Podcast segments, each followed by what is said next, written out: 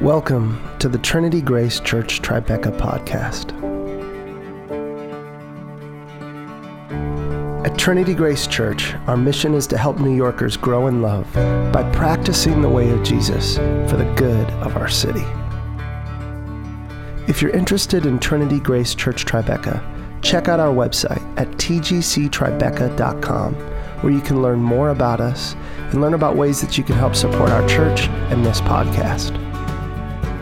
You can also follow us on Instagram, Twitter, or Facebook to see and hear what's going on in our community. Thank you for joining us today and welcome. Grace and peace to you.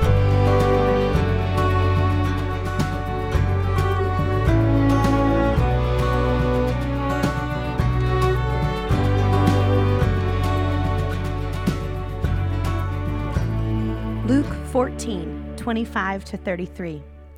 Large crowds were traveling with Jesus, and turning to them, he said, If anyone comes to me and does not hate father and mother, wife and children, brothers and sisters, yes, even their own life, such a person cannot be my disciple. And whoever does not carry their cross and follow me cannot be my disciple. Suppose one of you wants to build a tower. Won't you first sit down and estimate the cost to see if you have enough money to complete it? For if you lay the foundation and are not able to finish it, everyone who sees it will ridicule you, ridicule you, saying, This person began to build and wasn't able to finish. Or, suppose a king is about to go to war against another king. Won't he first sit down and consider whether he is able with 10,000 men to oppose the one coming against him with 20,000? If he is not able, he will send a delegation while the other is still a long way off and will ask for terms of peace. In the same way, those of you who do not give up everything you have cannot be my disciples. The gospel of our Lord. You can be seated.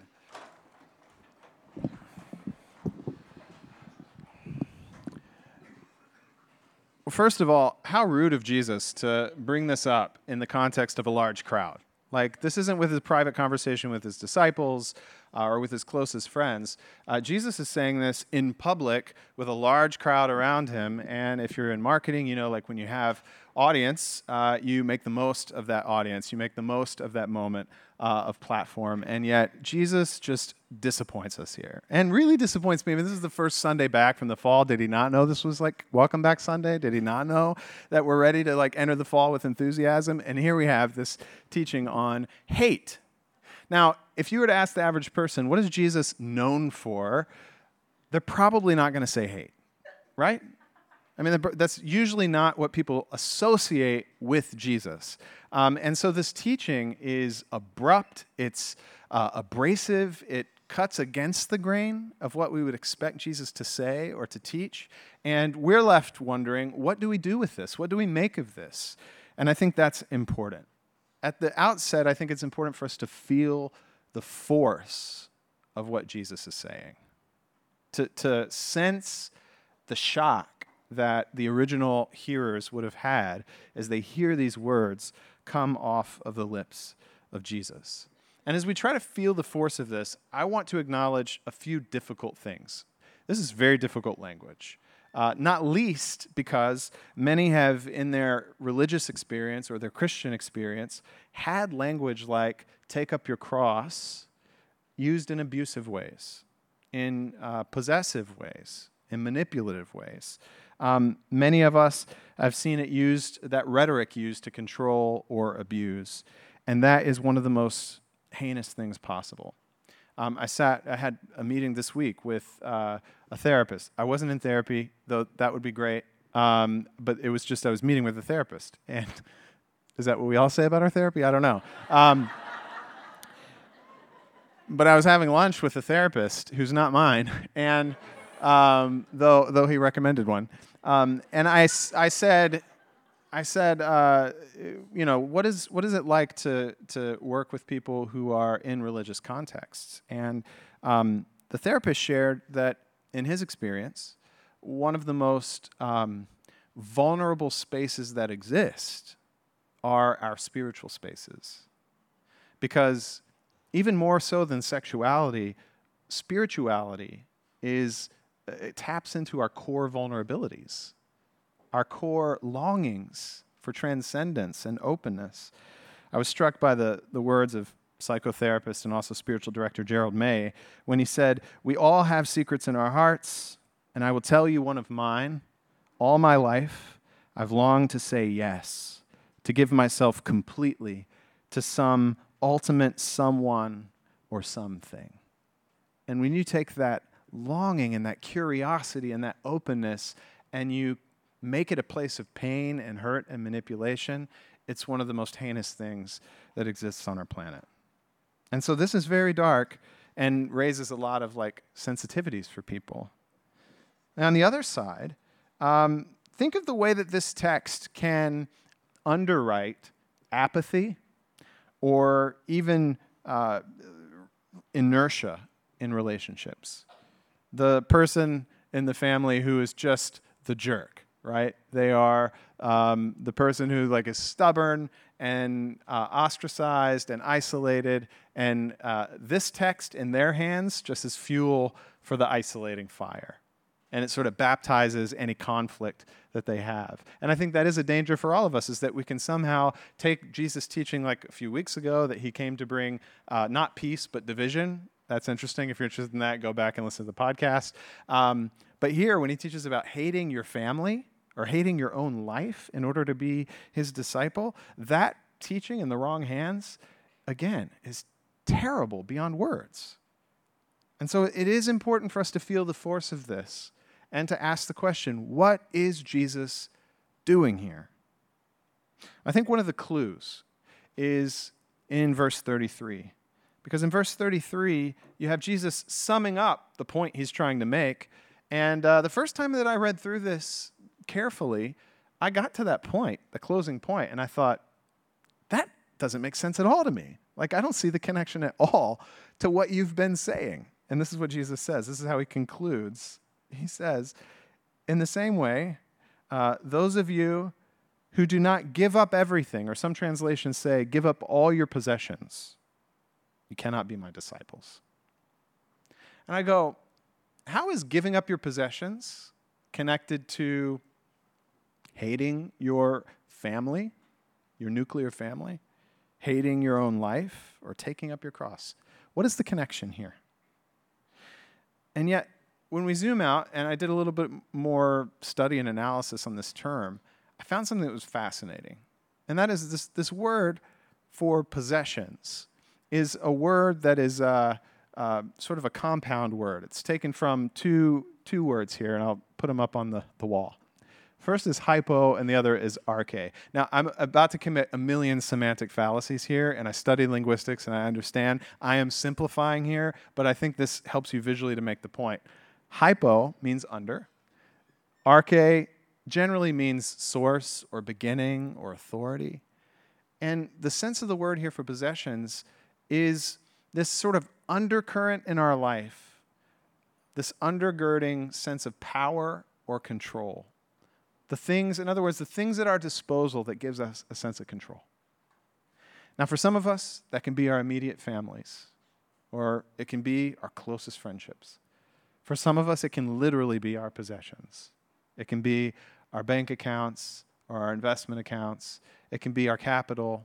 It can be um, our land ownings or property ownings. It can be um, our status in society It can be our appearance or our image, our brand. But all of us cling to something to give us a sense of ballast, of safety, of security against the world's harms and potential threats.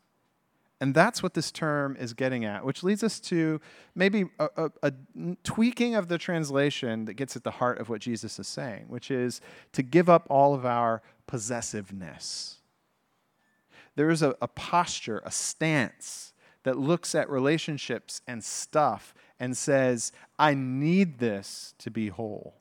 I need this to be safe. I need this. And it's, a, it's an overgrasping and overreaching. And so when you get a sense of this word and the word that Jesus used, which is pretty rare in the Bible, by the way, you start to zoom out and make sense of the context. Let me, let me have you consider the context for a moment. Jesus is saying, You can't be my disciple unless you hate your father and your mother and so forth. But just before that, he told a really powerful story. And that story was all about inclusion. It was a story of someone who went to throw a banquet, a, a great feast, and uh, the people he invited, not all of them came or showed up. And so he said, That's fine. Uh, let's extend the invitation. And the next wave went out, and people showed up to the table, and yet the table wasn't filled. And so the, the, the proper or the party thrower said, Let's go out to the highways and the byways and invite any and all, using the tag words Jesus liked to use, like the blind and the beggar and the lame and the poor. And so Jesus is tell, telling us a story that's supposed to tell us something about the mystery of God's heart and God's posture for the world a posture of inclusion. There's always room at this table. And that even those who would be honored guests often refuse the invitation and aren't willing to be at that table.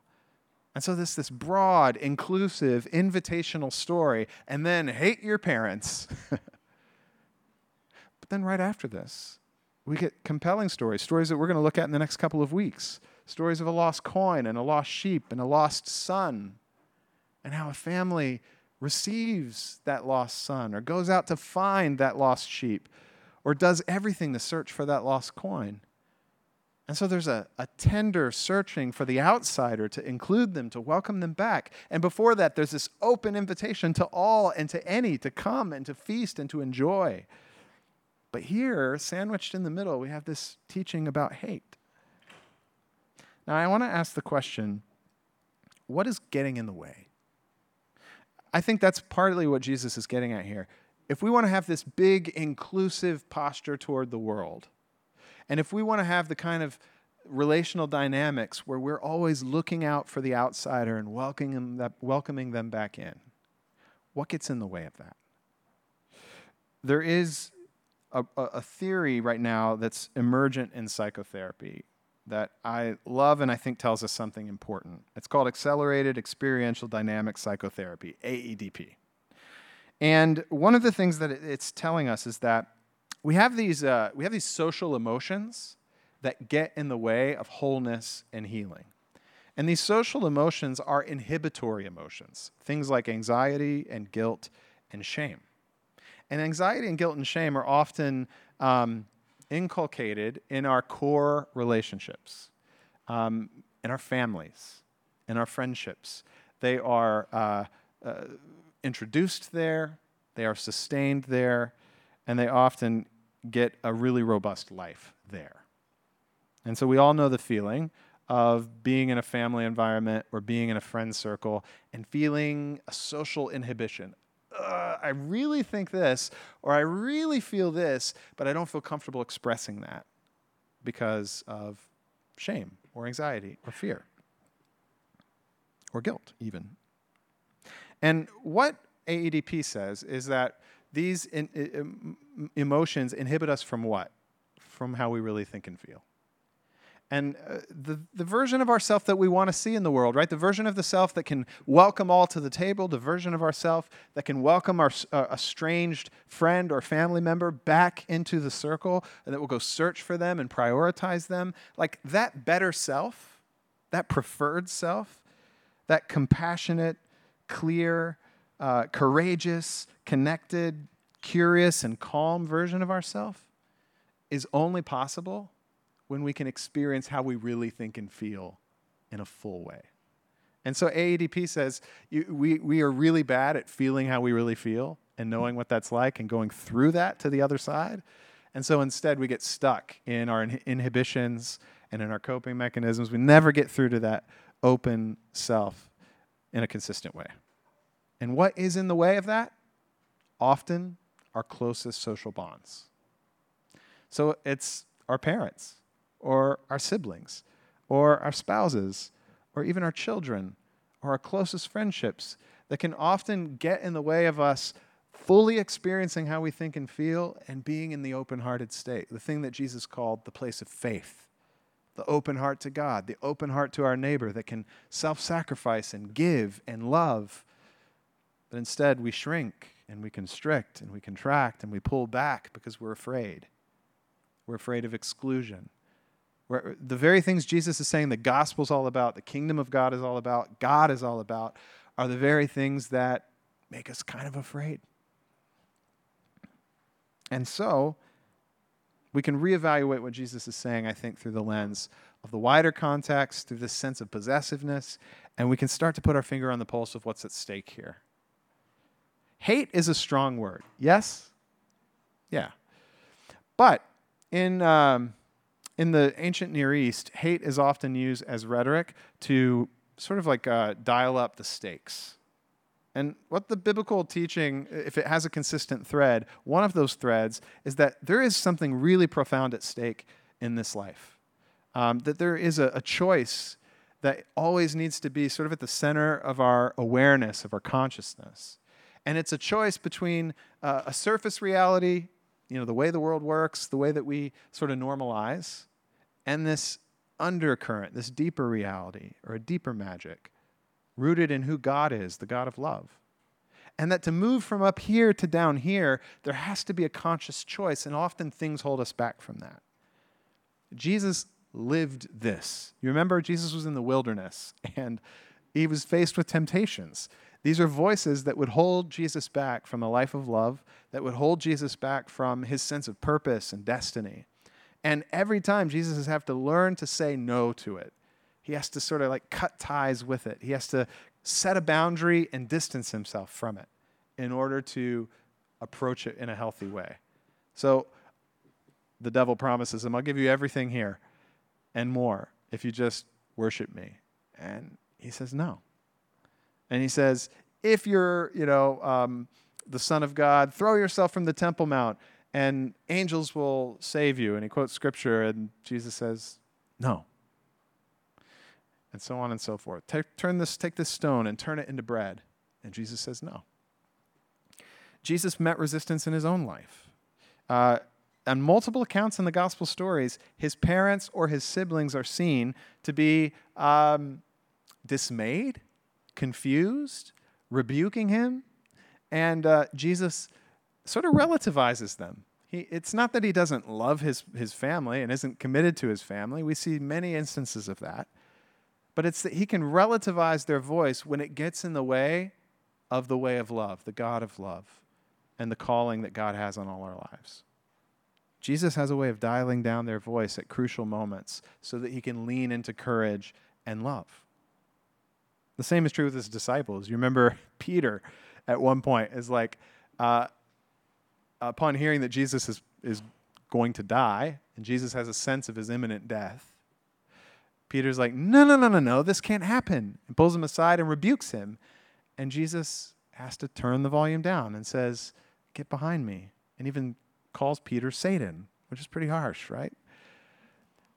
But Jesus is having to model this and to live this. He's having to say no to certain voices, dial down the influence of certain relationships in order to lean into this greater calling the kind of calling that welcomes all to the table, the kind of calling that goes after the lost son, the kind of calling that speaks truth to the powers and gets him in so much trouble. Jesus lives a well, I, I would say he lives a fearless life, but he lives with courage. He has broken the backbone of fear that's often upheld in our core relationships and sustained in our core relationships. And so, what Jesus is putting his finger on is that your posture to your core relationships, your posture to the stuff you lean on for security and significance, has to shift. It must shift if you will be my disciple. Because to be my disciple means taking risks, it means being vulnerable, it means creating space for mutuality and love. And to do that, you can't be addicted to your security blankets. You can't be addicted to your tribe. You've got to learn to root yourself instead in the unconditional love of God. And that is at the same time a very difficult and a very beautiful thing. Jesus said, My burden's light. I, you know, I don't come to bring a heavy yoke and set it on your shoulders. In fact, he rebuked the religious leaders of his time for tying up heavy burdens and putting them on people's shoulders and not lifting a finger to help. Jesus knows that connecting with the love of God at the core of your being is a burden that is truly light. but it feels like death. It, it, it is the uh, reorienting of all the fundamental postures and instincts of our life. It makes us rethink our family relationships. It makes us rethink our uh, friendships. It makes us rethink our careers. It makes us rethink our wealth. It makes us rethink everything with which we are possessive. Because love creates gratitude. And when you live from love, you live with a sense of um, joy and you live with a sense of uh, everything is, uh, you, you're drawn to the beauty of life.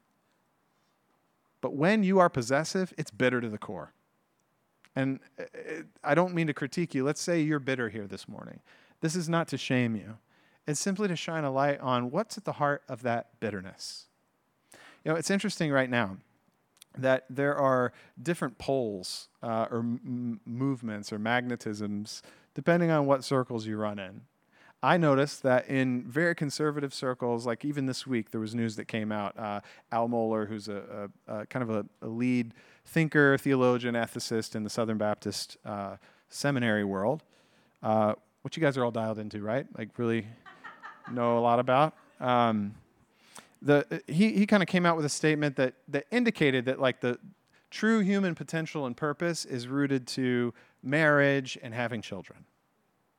And there was this sort of like outrage and backlash against that to say, whoa, what about what about all the single folk? You know, or what about the people who choose not to get married or choose not to have children or can't have children? Are we somehow like under God's purpose? So there's a sense in which, in some circles, the value of family is so elevated, it's, it, it becomes distorting. It distorts our sense of human uh, flourishing, of human calling. But then there's like there's other instincts and circle. I noticed like in uh, well, let's say progressive Twitter world, um, where canceling is just very very uh, prevalent right now, and that instinct to cancel. Now, and I can step back and I can say canceling. Uh, does everybody know what canceling is? No. Okay, let's see hmm, how to explain canceling. Um, so let's just say someone makes a mistake. Um, if, if, if you violate an ideology that is cherished or you violate an ethic that is cherished, then you're canceled, you're done with. And I'm not going to give you time. I'm not going to give you voice. I'm not going to give you space in my life. Uh, you should be fired or let go of or distanced from. It's, it is a, a sense of relativizing or pushing out a person based on the violation of an ideology or an ethic. Sounds very Puritan, doesn't it? And I understand it. uh, there's very good reasons why that uh, the angst and the anger at so much injustice and oppression has come to the head of the canceling response. And yet, so much of it is rooted in a, a, purity mindset that says we, we have this pure ideology, this pure ethic, and if it's violated, there's no space for you. You're canceled, you're out, you're expelled. But even that cuts against the grain of what Jesus teaches about the open table and going after the one who's lost. Now, listen, I think institutions and organizations need to have policies and need to have boundaries, and sometimes people should be fired, and sometimes relationships should have healthy boundaries in order to recreate trust or, and so forth. But this canceling metaphor of at the organizational level has become a habitual relational instinct. And when that becomes our instinct, that we just cancel the people that disagree with us, we cancel the people who, uh, who cut us, rub us the wrong way, well, now we're in a really difficult world of trouble. A world where Esther Perel says, you know, people have a little more than one person they can count on to call an emergency situation. Right? This is an era of isolation. And in an era of isolation, the instinct that's getting momentum is canceling. That's not the gospel. That's not the love of God. We can pursue boundaries in relationships that are healthy, that help recreate trust or protect ourselves in pain, and still be committed to forgiveness. We can pursue justice with all our hearts and be super committed to justice in our world, and yet still hope for restoration of people who have transgressed or who have violated Like this dichotomy of either it's justice or you're, you're, you're not, you know, you're giving in. That's, that's an old religious move. We religious people, we know that move. And so Jesus is saying here, you've got to reorient your entire constellation And that could be your family, it could be your tribe, it could be your political party, it could be any number of things that you identify with that give you bearing, ballast, security. And Jesus is saying, there's a different way.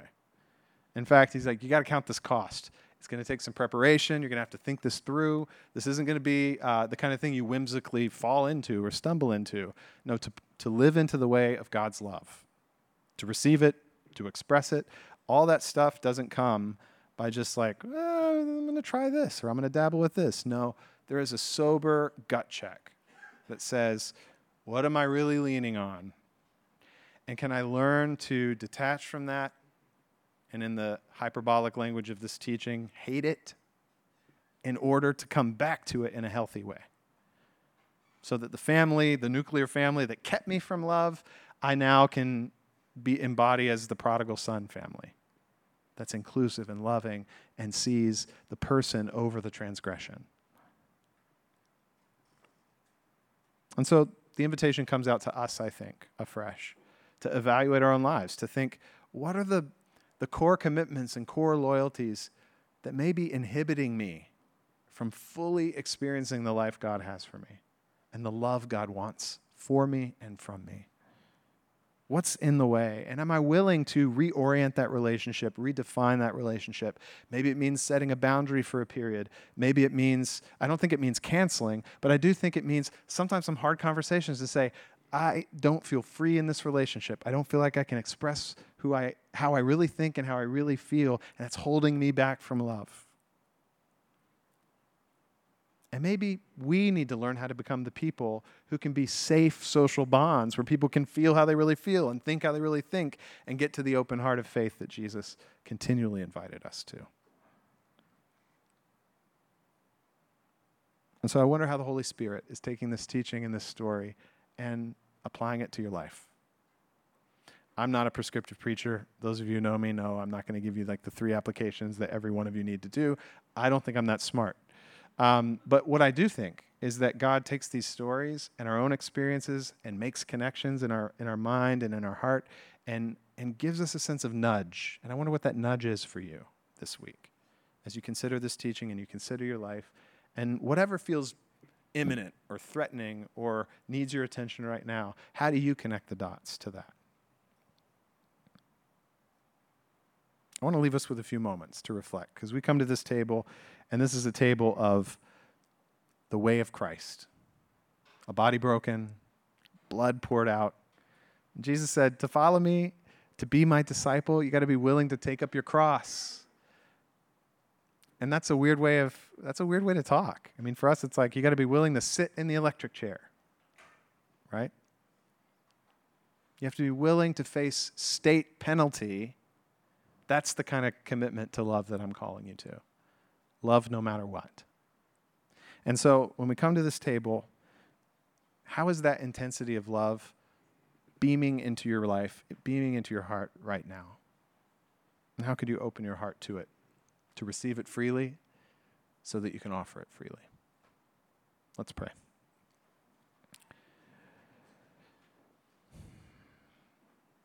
God, we thank you for this uh, gospel text, even though it is so tremendously difficult. Uh, we thank you. We're grateful for the truth that's in it and help us to get our minds and our lives around it. Help us to apply it this week as we do life on Monday and then on Tuesday and then on Wednesday. Help us to think through the lens of this teaching. What does it mean for us? Holy Spirit, guide us. And galvanize our commitment as we come to this table. Renew a sense of your presence, renew a sense of your love, renew a sense of your grace here. Give us a sense of strength at the core of our being that can help us say no to the things we need to say no to so that your love can flow freely in this world. We pray in the name of the Father, and the Son, and the Holy Spirit. Amen.